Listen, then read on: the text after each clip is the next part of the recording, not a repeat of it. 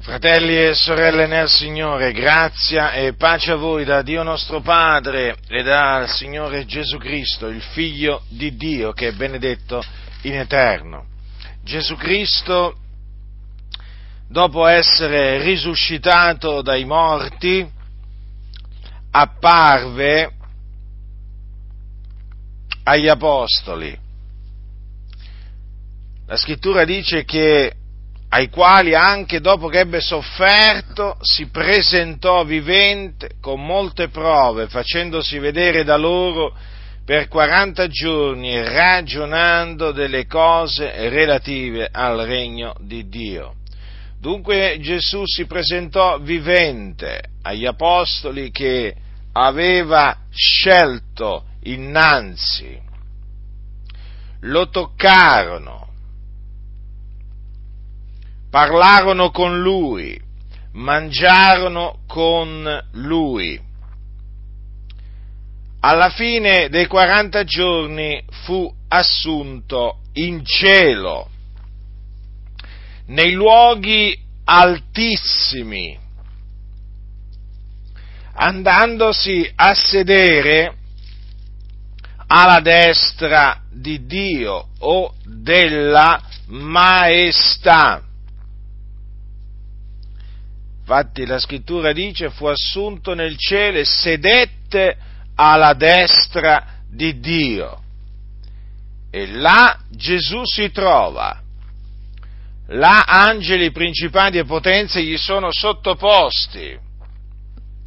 Là alla destra di Dio egli intercede per noi del continuo.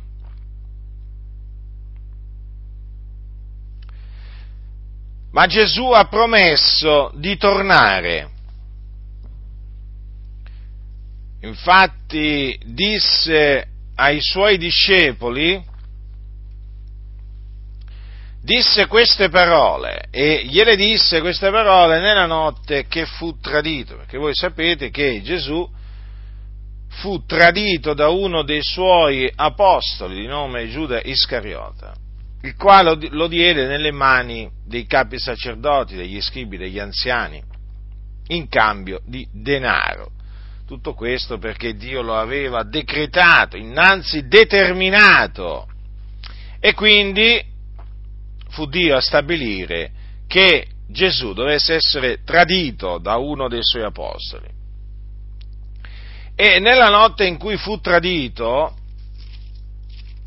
questo avvenne poco prima dell'arresto di Gesù, eh? l'arresto di Gesù avvenne nel Getsemani, nel giardino del Getsemani a Gerusalemme. Poco prima che fosse arrestato Gesù disse parecchie cose ai suoi, ai suoi discepoli. Tra queste cose gli disse le seguenti capitolo 14 di Giovanni, il vostro cuore, dal versetto 1, il vostro cuore non sia turbato, abbiate fede in Dio, abbiate fede anche in me. Nella casa del Padre mio ci sono molte dimore, se no ve l'avrei detto, io avrò a prepararvi un luogo e quando sarò andato e avrò preparato un luogo, tornerò e v'accoglierò presso di me affinché dove sono io siate anche voi e del dove io vo sapete anche la via. A proposito, la via è Gesù Cristo. Noi sappiamo qual è la via.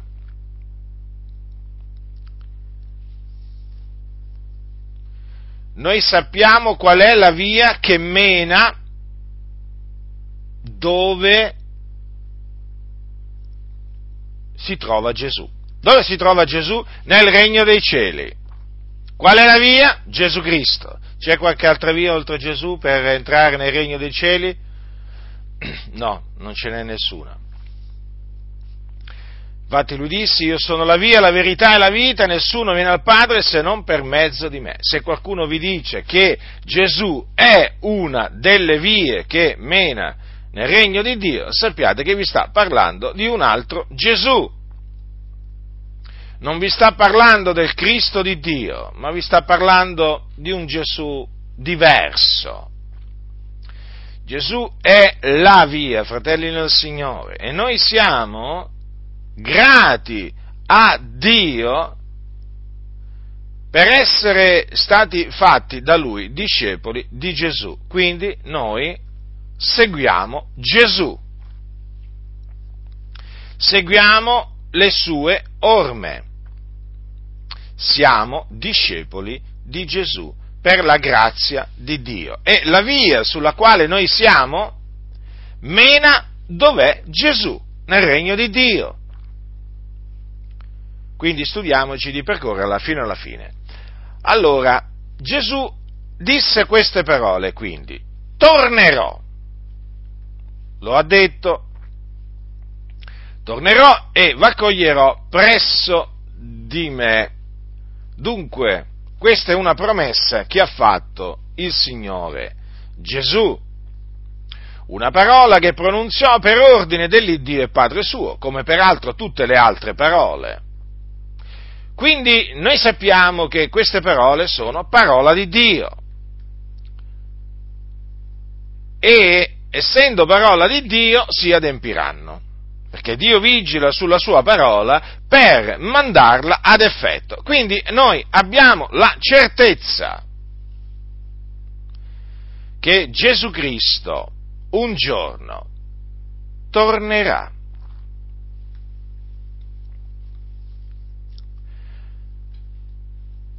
Attorno al ritorno di Gesù, però, si sono sono state introdotte nella Chiesa nel tempo tante false dottrine. D'altronde c'era da aspettarselo, perché eh, noi sappiamo che la verità è odiata da Satana. E siccome che Satana odia la verità, cerca in tutte le maniere di annullarla. In che maniera? Introducendo delle menzogne. Satana ha introdotto menzogne sulla salvezza, eh, sul ritorno del Signore, sui doni dello Spirito Santo, sul battesimo con lo Spirito Santo, sul battesimo in acqua, insomma, ha introdotto menzogne veramente di ogni genere in seno alla Chiesa. Menzogne che tuttora esistono, eh? E noi le affrontiamo queste menzogne. In che maniera? Distruggendole, confutandole, mediante la scrittura. E una di queste menzogne riguarda la venuta del nostro Signore Gesù Cristo dal cielo. Coloro che appunto sostengono questa menzogna, che cosa dicono? Che Gesù può tornare anche questa notte. Ti dicono guarda che Gesù può tornare anche questa notte. Dunque, costoro danno il, la venuta del Signore per imminente, perché uno che ti dice guarda che Gesù può tornare anche questa notte, dà la venuta del Signore per imminente. È una menzogna, perché da nessuna parte è scritto che Gesù può tornare anche questa notte. Anzi, vi dico con ogni franchezza che Gesù non può tornare anche, non può tornare questa notte. Perché? Perché prima della venuta del Signore Gesù, o prima della sua apparizione dal cielo, devono accadere determinati eventi. Devono, capite? Non possono, devono cioè è stato decretato da Dio che prima del suo ritorno debbano accadere determinate cose. Quindi, fino a che quelle cose non sono accadute, Gesù non può tornare. Vogliate prendere la, la seconda epistola di Paolo ai Tessalonicesi. Adesso vi leggerò alcune parole dell'Apostolo Paolo che confutano questa menzogna di questo ritorno imminente di Gesù che viene propagato in mezzo a tante chiese. Ritorno di Gesù, badate, che oltre che improvviso, quindi che può accadere pure stanotte, viene presentato come invisibile. In che senso? Viene presentato come un ritorno nel quale lui sarà visto solo dai suoi discepoli. Quindi Gesù verrà in maniera invisibile al mondo, il mondo non lo vedrà, lo vedranno solo i suoi, che lui rapirà all'improvviso, quindi spariranno dalla faccia della terra, e poi che cosa accadrà? Accadrà appunto che, secondo quello che dicono costoro, eh, si manifesterà l'anticristo, poi alla fine della grande tribolazione, ecco che Gesù ritornerà un'altra volta. Praticamente è un ritorno di Gesù suddiviso in due fasi. Ritornerà una seconda volta, questa volta in maniera visibile con i suoi, per dare vita al regno millenario. Voi capite bene dunque che il ritorno di Gesù presentato da costoro è un ritorno di Gesù che non esiste nella Bibbia, perché da nessuna parte si parla di un ritorno di Gesù suddiviso in due fasi. Due fasi, naturalmente, che distanziano l'un dall'altro alcuni anni.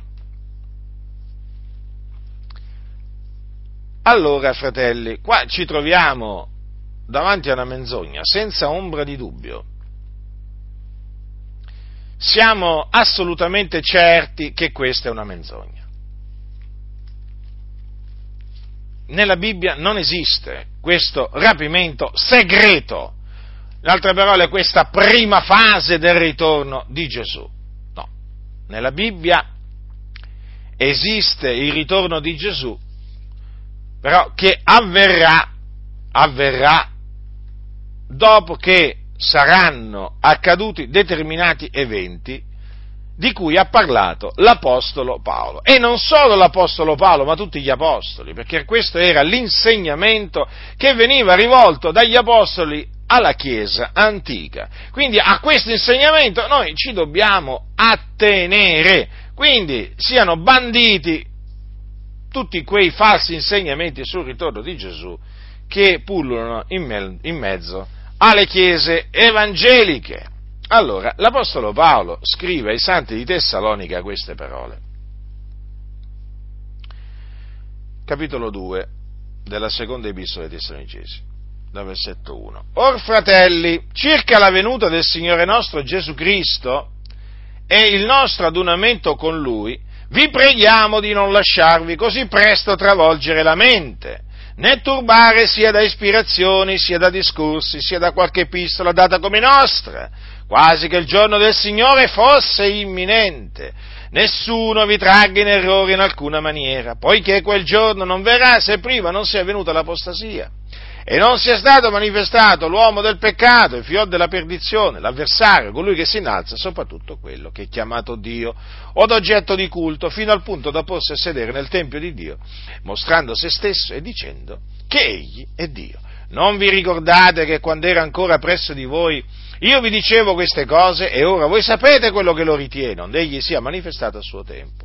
Poiché il mistero dell'impietà è già all'opera, soltanto vecchi ora lo ritiene e lo riterrà finché sia tolto di mezzo, e allora sarà manifestato l'empio che il Signore Gesù distruggerà col soffio della sua bocca e annienterà con l'apparizione della sua venuta. La venuta di quell'empio avrà luogo per l'azione efficace di Satana, con ogni sorta di opere potenti, di segni, di prodigi bugiardi, e con ogni sorta di inganno di iniquità, a danno di quelli che periscono, perché non hanno ricevuto l'amore della verità per essere salvati. E perciò Dio manda loro efficacia d'errore, onde credono alla menzogna, affinché tutti quelli che non hanno creduto alla verità, ma si sono compiaciuti nell'iniquità, siano giudicati. Ora, siccome che io leggo dalla Bibbia riveduta naturalmente, chi legge dalla stessa Bibbia ha notato che quando sono arrivato al versetto eh, 10, dove eh, Luzzi ha ammesso non hanno aperto il cuore all'amore della vita per essere salvati, io invece ho detto perché non hanno ricevuto l'amore della vita per essere salvati. Lo ripeto, perché? Perché questa traduzione fatta da Luzzi è fasulla, falsa, non è, eh, non è fedele al testo originale greco, perché non esiste nel testo originale greco che non hanno aperto il cuore all'amore della verità, ma c'è scritto nel testo originale che non hanno ricevuto l'amore della verità per essere salvati. Infatti così hanno tradotto moltissime Bibbie, però Luzzi cosa gli ha preso? Non si sa quando tradusse, tradusse eh, fece la riveduta, la revisione della, della Diodati, non sappiamo che cosa avvenne nella sua testa, eh? Però sta di fatto che qui lui ha introdotto una, eh, una traduzione falsa di queste, di queste, parole e la cosa mi indigna, ve lo, dico, ve lo dico chiaramente, ma perché deve essere falsificata la, la, la, la traduzione della Bibbia? Ma perché? Per quale ragione? Evidentemente per motivi interessati, non gli stava bene l'originale greco e allora ha dovuto modificare, ma noi comunque dobbiamo dire la verità in ogni cosa e quindi diciamo la verità anche su questo passo della Bibbia. Comunque, la riveduta rimane una buona Bibbia, eh? non è perfetta però, come traduzione, però rimane una buona Bibbia. Io continuo comunque ad usarla dal 1900, 1900, 1983, insomma, sono parecchi anni che la uso. Mi trovo bene. Allora, fratelli nel Signore, i santi di Tessalonica erano stati turbati da taluni che davano il giorno del, del Signore per imminente, cioè lì per lì che stava per accadere. Insomma, non c'è niente di nuovo sotto il sole qua, eh? Perché ancora oggi ci troviamo gli stessi, gli, ci troviamo gli stessi problemi. Eh? Ancora oggi c'è chi dà il giorno del Signore per imminente e sono questi qua del rapimento segreto. Eh? Questa è la falsa dottrina che confuterò in questa predicazione, diciamo, sì, viene soprannominato rapimento segreto. Eh? Allora erano stati turbati. Allora, l'Apostolo Paolo, avendo saputo questo, gli scrive e li esorta a non lasciarsi così presto travolgere la mente, né turbare, riguardo appunto al giorno del Signore. Giorno del Signore che non è altro che la venuta del Signore nostro Gesù Cristo e il nostro adunamento con Lui. Ci tengo a fare questa precisazione perché è di fondamentale importanza per capire che la suddivisione del ritorno di Gesù in due fasi è antibiblica, perché la Bibbia parla della venuta del Signore nostro Gesù Cristo e del nostro adunamento con Lui come il giorno del Signore, quello che noi stiamo aspettando. Quindi in quel giorno, nel giorno del Signore, avverrà la venuta del Signore nostro Gesù Cristo e il nostro adunamento con Lui. Quindi cosa significa? Che sarà in quel giorno che i morti in Cristo risusciteranno i primi, poi noi viventi che saremo rimasti, saremo insieme con loro, capito, a incontrare il Signore sulle nuvole. Capito? Non esistono queste due fasi del ritorno di Gesù. Allora, Veniamo dunque alla tempistica. Gesù può tornare anche questa notte? Beh, se, Gesù, se questo fosse il sano insegnamento degli apostoli, gli apostoli l'avrebbero detto no, ai, ai, santi, guardate che Gesù può venire anche questa notte, all'improvviso. Eh? Invece qui l'apostolo Paolo confuta proprio questo, confuta l'idea che il giorno del Signore possa venire da un momento all'altro. Sì, questa idea perversa, sbagliata, che già esisteva in seno alla chiesa di Tessalonica, eh? era stata introdotta da alcuni che dicevano menzogne. Nessuno vi tragga in errore, in alcuna maniera, in alcuna maniera, quindi non importa se vi vengono a dire ho avuto un sogno, ho avuto una visione, Dio mi ha ispirato, lo Spirito Santo mi ha rivelato, sai c'è questo scritto antico che dice che, sai, un profeta ha detto che nessuno vi tragga in errore in alcuna maniera. Perché? Quel giorno, e qual è quel giorno? Qual è quel giorno? Il giorno del Signore. Cioè, il giorno in cui avverrà la venuta del Signore nostro Gesù Cristo e il nostro adunamento con Lui. Quel giorno non verrà se prima non sia venuta l'apostasia e non sia stato manifestato l'uomo del peccato, il figlio della perdizione, l'avversario. Allora, fratelli, notate che ci sono due eventi distinti, molto chiari, che devono verificarsi prima della venuta del Signore nostro Gesù Cristo e del nostro adunamento con Lui. Questi eventi sono l'apostasia, quindi l'abbandono della fede da parte di molti credenti, eh? Perché qui l'apostasia riguarda la Chiesa, eh? la Chiesa, molti apostateranno dalla fede prima della venuta del Signore. E poi la manifestazione dell'uomo del peccato, chiamato anche figlio della perdizione dell'avversario, chiamato anche l'anticristo che deve venire. Lo spirito dell'anticristo è già nel mondo, ma l'anticristo deve venire. Quindi ricordatevi sempre di questa differenza. Lo spirito dell'anticristo è già nel mondo, ma l'anticristo deve venire. Allora, l'empio, chiamato anche questo, l'uomo del peccato, è chiamato anche l'empio l'empio, figlio della perdizione dell'avversario, anche lui deve, eh, deve venire e verrà prima della venuta del Signore nostro Gesù Cristo e il nostro adunamento con Lui. Infatti, poco, poco, più avanti, che cosa dice Paolo? Che Gesù Cristo distruggerà l'empio col soffio della sua bocca e l'annienterà con l'apparizione della sua venuta. Ora, la venuta di quell'empio avrà luogo per l'azione efficace di Satana, con ogni sorta di opere potenti, di segni e di prodigi bugiardi, con ogni sorta di inganno e di iniquità, a danno di quelli che periscono. Ora, tutto questo naturalmente rientra nel piano di Dio. Quindi Dio farà sì che l'empio a suo tempo sia manifestato sarà manifestato l'empio, perché qualcuno, alcuni dicono, e come mai ancora l'empio, l'anticristo non viene? Perché affinché l'anticristo venga è necessario che prima Satana sia gettato giù sulla terra. Infatti, se voi leggete attentamente il libro dell'Apocalisse, vedrete che al capitolo 12 viene detto che eh, ci fu battaglia in cielo Michele e i suoi angeli combatterono col dragone, il dragone e i suoi angeli combatterono ma non vinsero, il loro, loro non fu più trovato nel cielo, il gran dragone, il serpente antico che è chiamato Diavolo e Satana, il sedutore di tutto il mondo, fu gettato giù, fu gettato sulla terra e con lui furono gettati gli angeli suoi. Ora, questo è scritto nel capitolo 12, più avanti, più avanti, eh, nel capitolo 13 si parla della bestia che sale dal mare e della bestia che sale dalla terra, quindi l'anticristo e il falso profeta e appunto si manifesteranno dopo che il diavolo sarà disceso a noi qua sulla terra con grande furore. Eh? Perché? Perché lui saprà in quel momento di eh, non avere che breve tempo.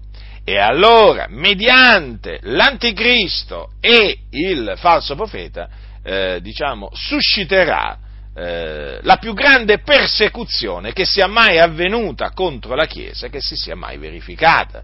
Infatti sarà dato alla bestia che sale dal mare di far guerra ai santi e di vincerli. E sarà data, eh, sarà data potestà sopra ogni tribù, popolo, lingua e nazione. Pensate un po' voi che cosa, che cosa avverrà.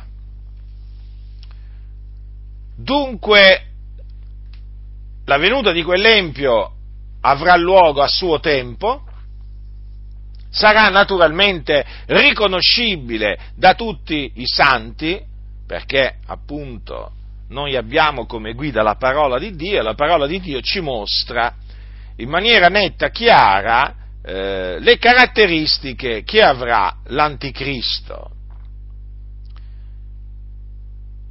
Dunque, eh, fratelli, è evidente dunque che la Chiesa sarà perseguitata dall'anticristo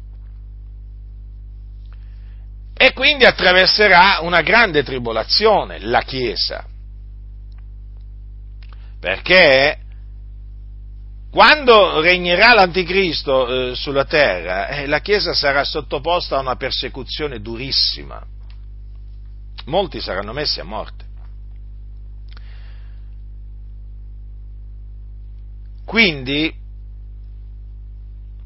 stabilito che quel giorno non verrà se prima non sia venuta l'apostasia e non sia stato, manifestato l'anticristo, è evidente che il discorso che fanno costoro, secondo il quale Gesù può tornare anche stanotte, è un discorso fasullo, è un discorso vano, non regge dinanzi alla parola di Dio. Non regge, fratelli nel Signore, non regge nella maniera più assoluta.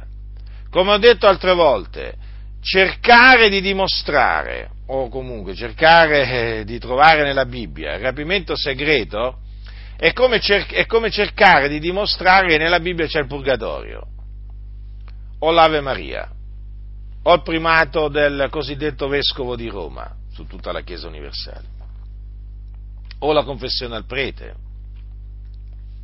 o la salvezza per opere. E potrei proseguire, eh? Il battesimo degli infanti, ci mettiamo pure il battesimo degli infanti, il battesimo per aspersione, quindi la modalità, pure la modalità in cui viene praticato il, il battesimo. Trovate la, il battesimo per aspersione nella Bibbia? Trovate il battesimo per aspersione? Ma poi è una contraddizione in termini, perché se è per aspersione non è battesimo, perché battezzare significa immergere, tuffare, quindi che c'entra l'aspersione? Aspersione significa mm, versare un po' d'acqua sulla, aspergere la persona con, l'acqua, no? buttarci un po' d'acqua sulla testa, quello non è battesimo. Quindi eh, il rapimento segreto non esiste nella Bibbia, non esiste. Dunque sbagliano grandemente coloro che eh, insegnano Gesù può tornare anche questa notte. Sono gli stessi poi che eh, naturalmente eh, si mettono a costruire grandi, maestosi, lussuosi templi, eh, con i soldi naturalmente della Chiesa, e eh, mettendo sulle spalle dei credenti dei mutui naturalmente la colpa non è solamente di questi cosiddetti pastori, eh, che fanno costruire questi maestosi templi, ma anche di quelli che gli vanno dietro, che gli vanno a dare i soldi, che, che si fanno garanti o che, o che, si mettono appunto a contrarre questi, questi mutui decennali, ventennali. Ma che strani questi pastori, eh? Ti dicono che Gesù può tornare anche questa notte e poi fanno dei progetti a lungo termine. E che progetti? E che progetti? Ma allora Gesù torna o, non, o può tornare o non può tornare stanotte? Non mi pare proprio che secondo costoro Gesù possa tornare questa notte. Eh? Ma allora vedete come si contraddicono questi qua? Lo vedete come si contraddicono? Fategliele notare queste cose, turategli la bocca a questi cianciatori, eh? Questi pensano veramente di poter ingannare tutti quanti. Basta, è finita. La Chiesa insorga, naturalmente senza fare alcuna violenza, eh? Ai cianciatori, eh? Turandogli la bocca, eh? Non c'è scritto tagliandogli la testa, eh? O mettendoli al rogo. Turandogli la bocca. La bocca gliela si deve turare eh? La testa gliela si deve lasciare sul, sul capo, sul collo, eh? non si devono né bruciare, non si devono, non si devono, picchiare i cianciatori, non gli si deve fare male alcuno, però la bocca gli si deve essere, gli deve, gli si deve essere, mm, gli deve essere turata, perché questo dice la sacra, la sacra scrittura. Allora, questo è importante, fratelli, questo passo eh, di Paolo ai Tessalonicesi. Fu il passo che fece diradare dalla mia mente il rapimento segreto, che lo fece scomparire. I primi tempi, infatti, eh, i primi tempi, diciamo, sì, vabbè, i primi tempi io credevo nel rapimento segreto perché conoscevo solo quella di dottrina. E quando cominciai a studiare le scritture, eh, approfondire la scrittura, eh, uno primi, una delle prime dottrine, uno dei primi argomenti che volle approfondire fu proprio la venuta del Signore. E allora cominciai a leggere alcuni libri sulla venuta del Signore e tutti mi parlavano di sto e sto rapimento segreto e mi veniva un mal di testa terribile a leggere questi libri, mi scoppiava la testa a leggere questi libri e mi dicevano questo, mi parlavano di questo rapimento segreto, io andavo a vedere le scritture ma non vedevo il rapimento segreto, dicevo ma com'è possibile? Ma com'è possibile che parlino costoro di qualcosa che non c'è nella Bibbia? Prendevano dei passi che non c'entravano niente col rapimento segreto, che non dimostravano affatto il rapimento segreto. Allora è una, è due, è tre, quattro volte e dopo ho detto basta, e eh, basta, qui mi viene un mal di testa terribile ogni volta. Allora ho preso questi libri, li ho messi da parte e ho detto adesso leggo solo la Bibbia, credo solo a quello che dice la scrittura. Quale rapimento segreto? Non c'è questo rapimento.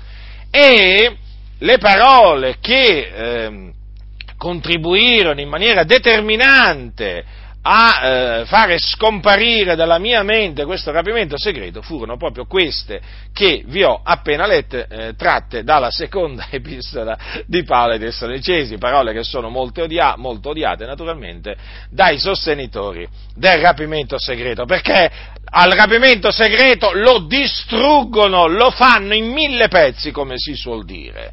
Eh? Proprio queste parole dell'Apostolo Paolo al rapimento segreto lo radono al suolo, eh, per usare un'espressione bellica, eh, al suolo proprio, ve lo posso assicurare. Non è che gli fanno un piccolo danno, no, lo radono al suolo.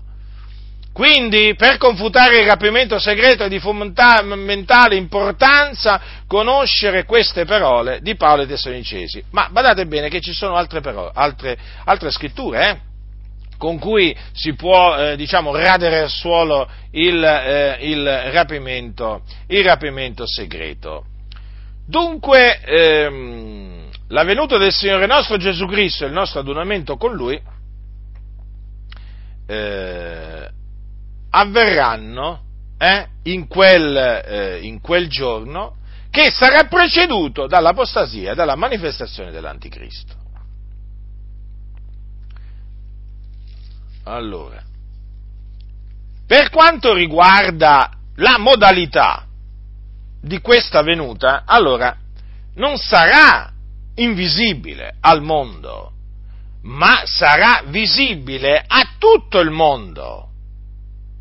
Cioè a tutto il mondo, tutto il mondo potrà vedere non solo Gesù venire sulle nubi del cielo, perché Gesù verrà sulle nubi del cielo, ma tutto il mondo vedrà anche il radunamento dei santi presso Gesù. Mm. Allora, infatti, Gesù, quando parlò dei segni che avrebbero preceduto la sua venuta, eh, delle, dei vari eventi che eh, precederanno la sua venuta, ad un certo punto dice queste cose. Ascoltate, capitolo 24 di Matteo. Queste altre parole sono fondamentali per radere al suolo il rapimento segreto e tutte le menzogne che sono state veramente costruite attorno o sopra il rapimento segreto. Disse Gesù, capitolo 24, versetto 29 di Matteo, or subito dopo l'afflizione di quei giorni il sole si oscurerà, la luna non darà il suo splendore, le stelle cadranno dal cielo e le potenze dei cieli saranno scrollate. E allora apparirà nel cielo il segno del figlio dell'uomo ed allora tutte le tribù della terra faranno cordoglio e vedranno il figlio dell'uomo venire sulle nuvole del cielo con gran potenza e gloria e manderà i suoi angeli con gran suono di tromba a radunare i suoi letti dai quattro venti dall'un capo all'altro dei cieli. Avete notato dunque? Quando Gesù dunque verrà sulle nuvole del cielo con grande potenza e gloria, tutte le tribù della terra faranno cordoglio e lo vedranno, lo vedranno venire sulle nuvole del cielo con gran potenza e gloria. E Gesù, quando appunto eh, verrà sulle nuvole, manderà i suoi angeli con gran suono di tromba a radunare, a raccogliere i suoi eletti, i suoi eletti, eh? I suoi eletti, non tutti gli abitanti della terra, i suoi eletti. I suoi eletti. Sì, sono chiamati così, sono gli eletti del Signore. Perché sono stati eletti da Dio in Cristo prima della fondazione del mondo.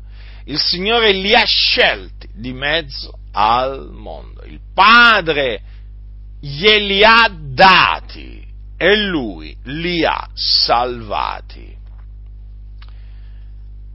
Radunare i suoi eletti dai quattro venti dall'un capo all'altro dei cieli. Quindi, noi sappiamo che quando Gesù verrà, ci saranno eletti su tutta la faccia della terra. Eh? D'altronde ricordiamoci che, ricordiamoci che quando Gesù verrà, questo Evangelo sarà stato predicato per tutto il mondo, eh? ne sarà stata resa testimonianza a tutte le genti. Ecco perché allora Gesù poi tornerà. Vi ricordate che Gesù lo disse, questo Evangelo del Regno sarà predicato per tutto il mondo, onde ne sia resa testimonianza a tutte le genti, e allora verrà la fine. Quindi quando Gesù verrà sappiamo che l'Evangelo sarà stato predicato a tutte le genti. Quindi i suoi eletti saranno ai 420 eh, e il Signore quando verrà li radunerà. Che raduno che sarà questo? Un raduno che avverrà in cielo, eh? in cielo. Infatti Paolo ai santi di Tessalonica, però nella sua prima epistola, gli dice queste parole, o oh fratelli, capitolo 4, dal versetto 13, o fratelli, non vogliamo che siate in ignoranza circa quelli che dormono, affinché non siate contristati come gli altri che non hanno speranza. Poiché se crediamo che Gesù morì e risuscitò, così pure quelli che si sono addormentati, Dio per mezzo di Gesù li ricondurrà con esso Lui. Poiché questo vi diciamo per parola del Signore, che noi viventi, quali saremo rimasti fino alla venuta del Signore, non precederemo quelli che si sono addormentati perché il Signore stesso, con potente grido, con voce d'arcangelo, con la tromba di Dio, scenderà dal cielo e i morti in Cristo risusciteranno i primi. Poi noi viventi che saremo rimasti saremo insieme con loro, rapiti sulle nuvole, a incontrare il Signore nell'aria e così saremo sempre col Signore.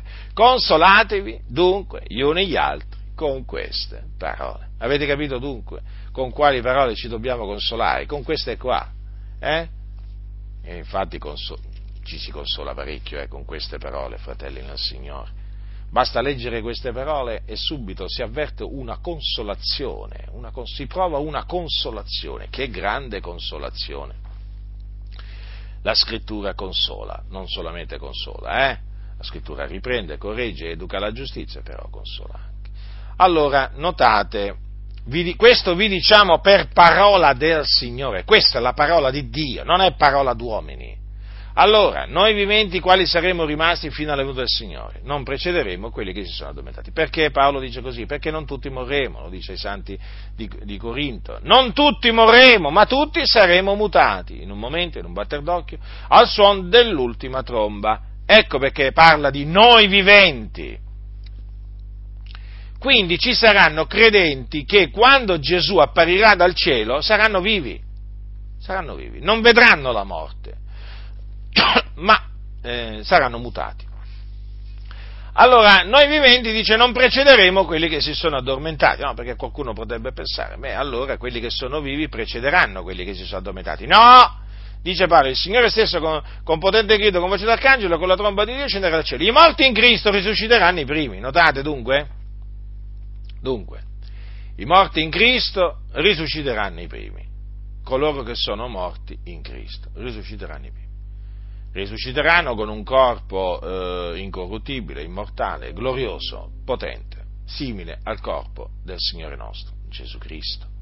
Poi, e quindi è un corpo che non morirà più, poi noi viventi, che saremo rimasti, verremo insieme con loro rapiti sulle nuvole a incontrare il Signore. Ora, che cosa accadrà ai viventi? Perché i viventi non risusciteranno, eh, perché per risuscitare bisogna morire, fratelli nel Signore. Eh sì, è proprio così. Allora ai viventi che cosa accadrà? Accadrà questo, che saranno mutati, mutati. E otterranno anche loro lo stesso corpo immortale. incorruttibile, glorioso, potente, che otterranno coloro che risusciteranno dai morti. Capite? E, dice allora, insieme, verremo insieme con loro, rapiti sulle nuvole, a incontrare il Signore nell'aria. Vedete dunque, quindi noi crediamo nel rapimento dei santi, della Chiesa, noi ci crediamo, è come se ci crediamo, ma non crediamo al rapimento segreto. Chi crede nella venuta del Signore non può non credere nel rapimento, perché appunto c'è scritto, verremo insieme con loro rapite sulle nuvole a incontrare il Signore nell'aria. Quindi, vedete? Quindi, questo per quanto riguarda quello che avverrà in, eh, in quel giorno, il giorno del Signore. Poi, naturalmente, eh, eh, sulla terra inizierà il millennio, eh, il regno millenario, durante il quale, vi ricordo, Satana sarà legato, sarà legato mille anni e poi dopo mille, dopo mille anni sarà sciolto. Allora, questo che, eh, questo evento che descrive Paolo, che conferma eh, quello che ha detto eh, Gesù, sarà visibile a tutte le tribù della terra, fratelli. Infatti, vi ricordate all'inizio del, del libro dell'Apocalisse o della Rivelazione che cosa c'è scritto? C'è scritto, ecco, egli viene con le nuvole ed ogni occhio lo vedrà, lo vedranno anche quelli che lo trafissero e tutte le tribù della terra faranno cordoglio per lui. Sì, amen. Vedete? Il Signore farà sì che anche quelli che lo trafissero eh, vedranno Gesù venire sulle nuvole del cielo. Ogni occhio lo vedrà, ma quale, ma quale, ma quale venuta del Signore invisibile? Ma, ma come, come hanno potuto inventarsi? Talvolta uno dice, ma ma come fanno a inventarsi talvolta taluni certe cose? Devono essere proprio mh, mm, influenzati da, da, da, spiriti seduttori, perché per inventarsi le due fasi del ritorno di Gesù, per inventarsi questo eh, rapimento invisibile prima, eh, cioè ritorno invisibile prima, poi ritorno visibile dopo, cioè, ma proprio veramente bisogna avere dato ascolto a degli spiriti seduttori, perché se no non si spiega non si spiega tutto ciò, perché leggendo le sacre scritture, fratelli del Signore, non si può nella maniera più assoluta sostenere il rapimento segreto. Guardate che tanti fratelli, una buona notizia, eh? tanti fratelli in questi anni hanno rigettato il rapimento segreto, perché chiaramente la confutazione del rapimento segreto ha avuto, ha avuto l'effetto desiderato e quindi adesso il rapimento segreto è considerato una favola da molti credenti. Grazie a Dio per questo, veramente. Io mi ricordo negli anni 80, negli anni 70, negli anni 80, negli anni 90, il rapimento segreto era veramente molto, molto forte, adesso è meno forte, però ci sono sempre delle sacche eh, di insensati che, che insegnano, che insegnano questo, questo rapimento segreto. Comunque, con l'aiuto che viene da Dio, noi continueremo a confutare i sostenitori del rapimento segreto. Ora quindi Gesù scenderà dal cielo, scenderà dal cielo, cioè eh, praticamente verrà nella stessa maniera che fu veduto andare in cielo. Infatti, vedete quando Paolo dice ai Tessalonicesi, l'ho letto poco fa, l'ho letto poco fa, quando dice scenderà dal cielo, eh? scenderà dal cielo, con voce d'arcangelo, con la tromba di Dio. Il Signore stesso scenderà dal cielo. Ecco, queste parole dell'Apostolo Paolo non fanno altro che confermare quelle che eh, due angeli del Signore dissero ai discepoli mentre Gesù eh, veniva elevato e eh, portato in cielo. Secondo che è scritto nel libro degli Atti degli Apostoli, al capitolo 1, versetto 9, dal versetto 9. E dette queste cose, mentre essi guardavano fu elevato e una nuvola accogliendolo lo tosse dinanzi agli occhi loro. E come essi avevano gli occhi fissi in cielo mentre egli se ne andava, ecco che due uomini in vesti bianche si presentarono loro e dissero, uomini Galilei, perché state a guardare verso il cielo? Questo Gesù che è stato tolto da voi ed assunto in cielo verrà nella medesima maniera che l'avete veduto andare in cielo. E difatti è vero, quel giorno Gesù sarà visto eh, scendere dal cielo, eh? perché lui verrà nella medesima maniera che fu visto andare in cielo. Quindi, come potete vedere, fratelli nel Signore, il rapimento segreto è antibiblico. È antibiblico. Non può essere accettato. Non edifica. Quindi non edifica, è una menzogna che, che edificazione può portare. Non edifica sentire predicazioni sul rapimento segreto, ve, le, ve, lo, ve lo, posso assicurare. Sono, sono predicazioni vuote sono predicazioni insensate. Perché è vero che vengono presi anche dei passi della scrittura per sostenere il rapimento segreto, ma quei passi non, vogliono, non suffragano assolutamente il rapimento segreto, ma sono presi fuori dal loro contesto o spiegati malamente, il che noi sappiamo che è una pratica purtroppo molto diffusa in mezzo alle chiese, quella di prendere certi passi e isolarli dal loro contesto e spiegarli in maniera sbagliata. Quindi vi esorto, fratelli, a rigettare in maniera categorica veramente il rapimento segreto, che peraltro illude, sta illudendo tanti, perché nel corso, nel corso del tempo chiaramente tanti, sentendo parlare del rapimento segreto, hanno pensato che la Chiesa non passerà la grande tribolazione e quindi non sarà perseguitata dall'anticristo.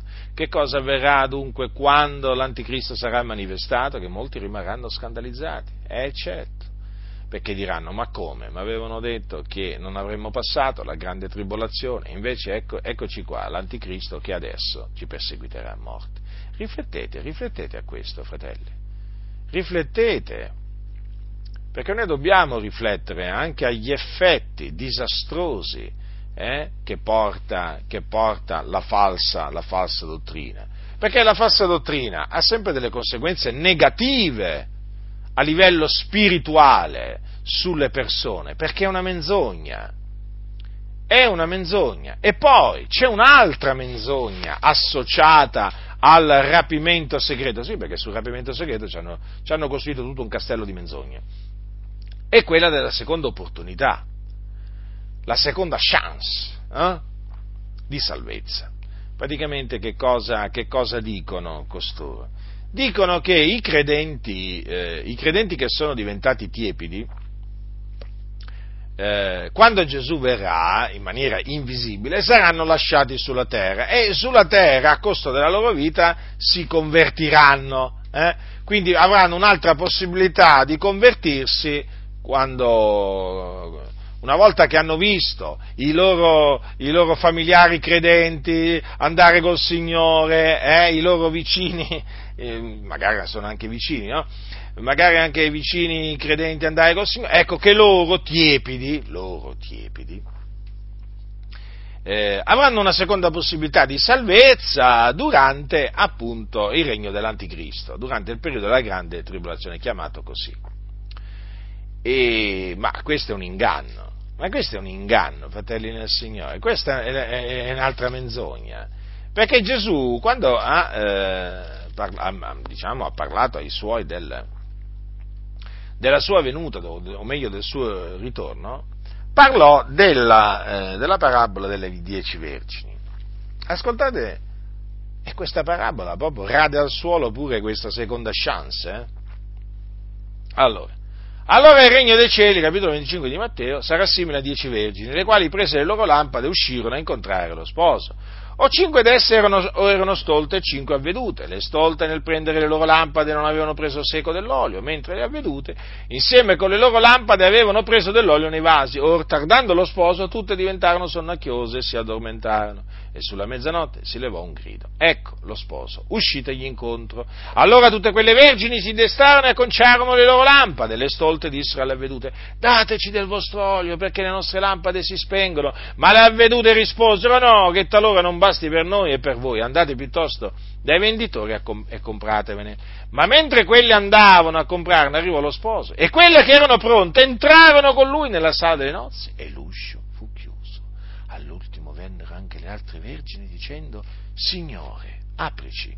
Ma egli rispondendo disse, io vi dico in verità non vi conosco, vegliate dunque perché non sapete né il giorno né l'ora. Ora, qual è la sorte che attende le vergini eh, stolte. Badate bene che anche le vergini stolte aspettavano la venuta, eh, la venuta dello sposo. Eh? però l'aspettarono senza avere preso dell'olio, cosa che invece avevano fatto le avvedute. Eh? Eh, ma quando arrivò lo sposo, allora tutte erano diventate sonnacchiose, che cosa avvenne? Che quelle che avevano dell'olio eh, andarono con, eh, con, lo sposo, ma quelle che non avevano l'olio eh, rimasero fuori dalla sala. Eh, l'uscio, l'uscio fu chiuso, dice. Allora, vedete che cosa ci insegna questo? E quando Gesù tornerà, la porta sarà chiusa. Eh? Chi sarà dentro sarà dentro, chi sarà fuori sarà fuori.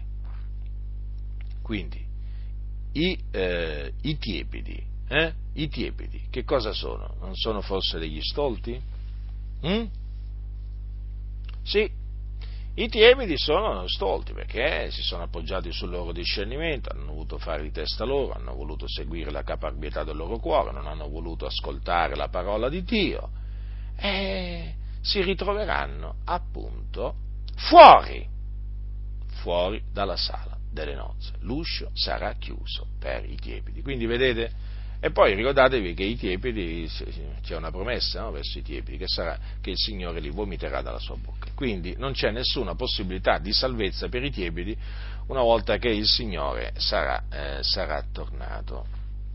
Vedete dunque come il rapimento segreto va, eh, va smascherato. È molto importante smascherare il rapimento segreto perché, credetemi, è una, una dottrina che illude, che danneggia, che, che fa del male alla Chiesa fa del male alla Chiesa. La venuta del Signore va insegnata, ma va insegnata nei termini prescritti dalla parola di Dio, va insegnata esattamente come la insegnavano gli Apostoli. Gli Apostoli non insegnavano alle Chiese Gesù può tornare anche questa, questa notte, eh? Come anche gli apostoli non dicevano eh, ci vediamo domani se il Signore non torna prima o, dom- o, do- o domenica prossima se, eh, se, il Signore non torna prima, perché si sono inventati pure questa frase. No?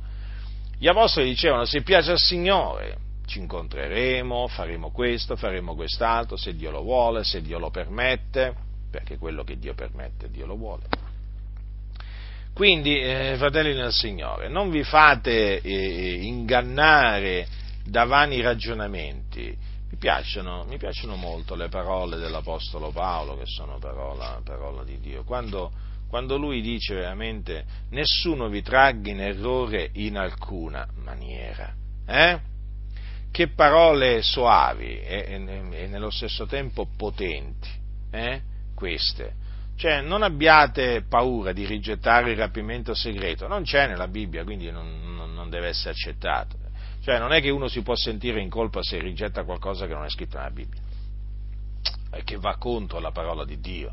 Cioè, io non è che mi sento in colpa eh, non è che la mia coscienza mi rimprovera perché rigetto il purgatorio, perché rigetto il primato del cosiddetto vescovo di Roma, o perché rigetto il, il battesimo degli infati, anzi la mia, coscienza, la mia coscienza mi attesta che faccio bene a rigettare queste cose essendo menzogne, capite? Quindi, fratelli nel Signore, voi che siete stati ingannati, da coloro che insegnano il rapimento segreto. Investigate le scritture, investigate le scritture e vi accorgerete che il rapimento segreto a cui avete dato ascolto è una menzogna. Rigettatelo senza alcuna esitazione. Mettetevi a credere nella venuta del Signore come ci credevano gli apostoli e parlate della venuta del Signore nei termini, in, cioè come parlavano gli apostoli. Il linguaggio da usare è quello degli apostoli. Ancora molti non l'hanno capito. Sì, ancora nel 2017 bisogna parlare come parlavano gli apostoli. Bisogna ragionare come ragionavano gli apostoli. Bisogna pensare come pensavano gli apostoli. Gli apostoli del Signore, che avevano la mente di Cristo, eh, che avevano le parole di Cristo nel loro cuore. Eh? Sì, sì, che avevano lo spirito di Cristo nel loro cuore. Sì, sono gli apostoli l'esempio. Oggi molti come se si vergognassero degli apostoli.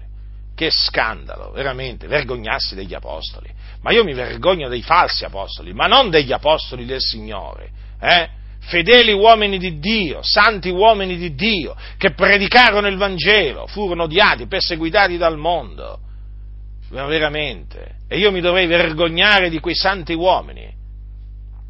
Io invece li prendo ad esempio, quei santi uomini, ed esorto tutti a prenderli ad esempio, ad essere imitatori degli apostoli e a lasciare perdere questi cianciatori, questi ribelli, questi seduttori di menti, eh, che non sono un esempio né nel parlare, né nel pensare, né nel ragionare, sono uno scandalo vivente, una vergogna per la Chiesa, una vergogna, si dicono cristiani, ma sono una vergogna, quali cristiani? Ma quali cristiani? Sono una vergogna! Se io penso a tanti che si dicono cristiani oggi, cristiani evangelici, eh? Ma veramente c'è da vergognarsi di questa gente, eh? Se vi dicono, ah ma voi siete evangelici, ma come? Se voi siete, siete quelli che sposano gli omosessuali? No, noi non siamo quelli che sposano gli omosessuali, noi siamo quelli che riprendiamo gli omosessuali. Quelli che sposano gli omosessuali non sono cristiani, si chiamano cristiani, ma sono finti cristiani. Eh? Noi siamo di quelli che condanniamo l'omosessualità, noi siamo di quelli che condanniamo le unioni civili perché non sono da Dio, perché sono un'abominazione nel cospetto di Dio. Ecco noi chi siamo noi siamo discepoli di Gesù Cristo. Quelli invece, quelli invece, mi riferisco a valdesi, metodisti, battisti, tutti questi che sono per, le, per, le, per le, l'omosessualità, a favore dell'omosessualità e de, de, delle unioni omosessuali, questi sono finti cristiani, hanno rigettato la parola di Cristo, la parola, la parola degli apostoli, non hanno a che fare niente con il cristianesimo, noi li denunciamo, li riprendiamo, altro che, altro che, e non li vogliamo nelle nostre assemblee, nelle nostre chiese. Si ravvedono e si convertono perché sennò andranno all'inferno assieme agli omosessuali che sposano. Vergogna! Vergogna! Cosa è diventato? Cosa sono diventate tante chiese? Sodoma e Gomorra. Le denominazioni sono come Sodoma e Gomorra! Per dove peraltro non c'era solo il peccato dell'omosessualità, eh? c'era anche la fornicazione, e c'era anche l'orgoglio, e, c'era anche l'odio, lo, cioè l'indifferenza verso, verso i poveri, eh? verso i poveri. Anche qui ci sono denominazioni che pensano, a, a, a, pensano, ai poveri, quelli però del mondo, e non pensano ai poveri che sono dentro le loro chiese. Vergogna anche questo! Ma veramente le denominazioni sono veramente, sono veramente la vergogna del cristianesimo, perché veramente si sono ridotte veramente a delle, a delle specie di onlus al servizio della massoneria. Eh? Sono tutte veramente dirette eh, a, verso la religione unica mondiale. Ma che hanno di cristianesimo? Ma che hanno di cristianesimo queste chiese? Eh? Parlano contro gli apostoli, eh, re, mm, i loro ragionamenti sono volti contro gli apostoli, i loro pensieri sono volti contro gli apostoli. Eh? Ma questi hanno rigettato il fondamento degli apostoli.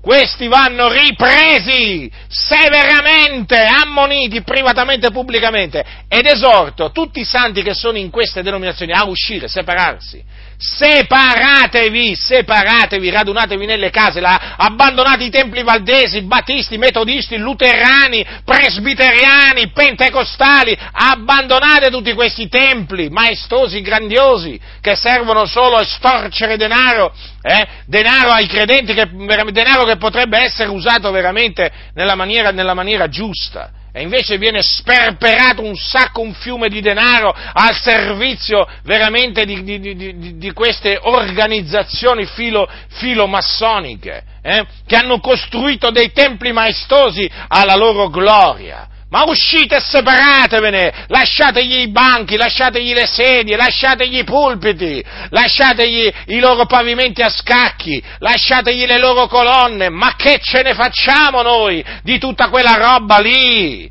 Cosa ce ne facciamo noi? Non ce ne facciamo proprio niente. Uscite da queste chiese veramente, che sono veramente un, uno scandalo, una vergogna, piene di ladri, ladroni, c'è di tutto in queste chiese, soprattutto ladroni, ma c'è, c'è tanto altro, c'è tanto altro. Se cominciasse a entrare la magistratura in queste denominazioni, vi assicuro che cominceremmo a vedere anche qui i pastori dietro le sbarre e non più dietro i pulpiti. Eh? Basta, basta con questi impostori eh, che hanno trasformato la Chiesa in un'azienda a conduzione familiare, vergogna, ladroni che non siete altro, rubate, mentite, commettete fornicazione, sì perché commettere fornicazione in queste denominazioni è come bere acqua, acqua fresca, eh, avere l'amante è quasi un obbligo, è un dovere, perché chi non ha l'amante non si tiene al passo dei tempi, vergognatevi, ipocriti, sepolcri imbiancati, ma, ma la tempesta di Dio scroscia sul vostro capo, eh, perché il Signore è giusto e ha visto le vostre malefatte, ha visto le vostre male azioni, i vostri maltrattamenti che avete inflitto alla Chiesa di Dio, le afflizioni che avete inflitto ai santi, eh? ha visto i vostri scherni e vi retribuisce come meritate, ipocriti, e vi sta svuotando i vostri templi, pian piano sarete costretti a venderli e se trovate qualcuno che ve li compra,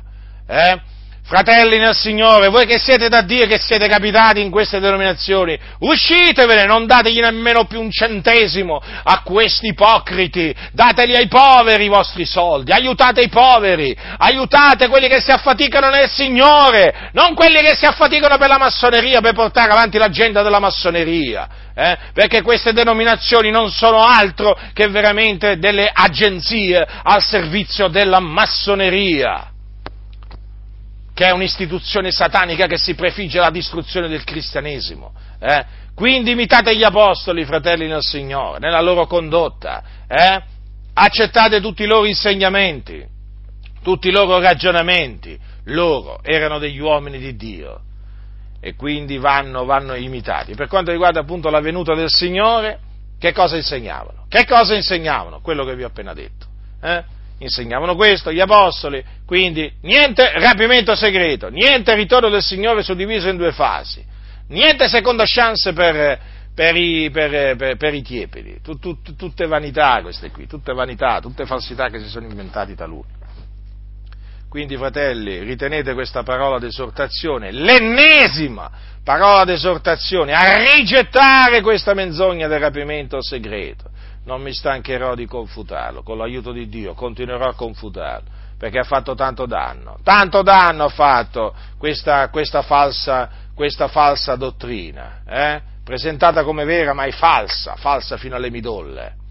Quindi, fratelli nel Signore, continuiamo ad aspettare la venuta del Signore nostro Gesù Cristo, la sua apparizione dal cielo per la nostra salvezza continuiamo ad avere fede in Lui, continuiamo a pazientare perché quel giorno si avvicina, sì, la venuta del Signore è vicina, studiamoci di vivere in maniera degna del Signore, eh? studiamoci di onorarlo, di glorificarlo, non solamente con la nostra bocca, ma anche col nostro corpo, perché Lui ne è degno, Lui è il nostro Signore, Lui è il nostro padrone. Lui è il nostro grande Dio che è benedetto in eterno.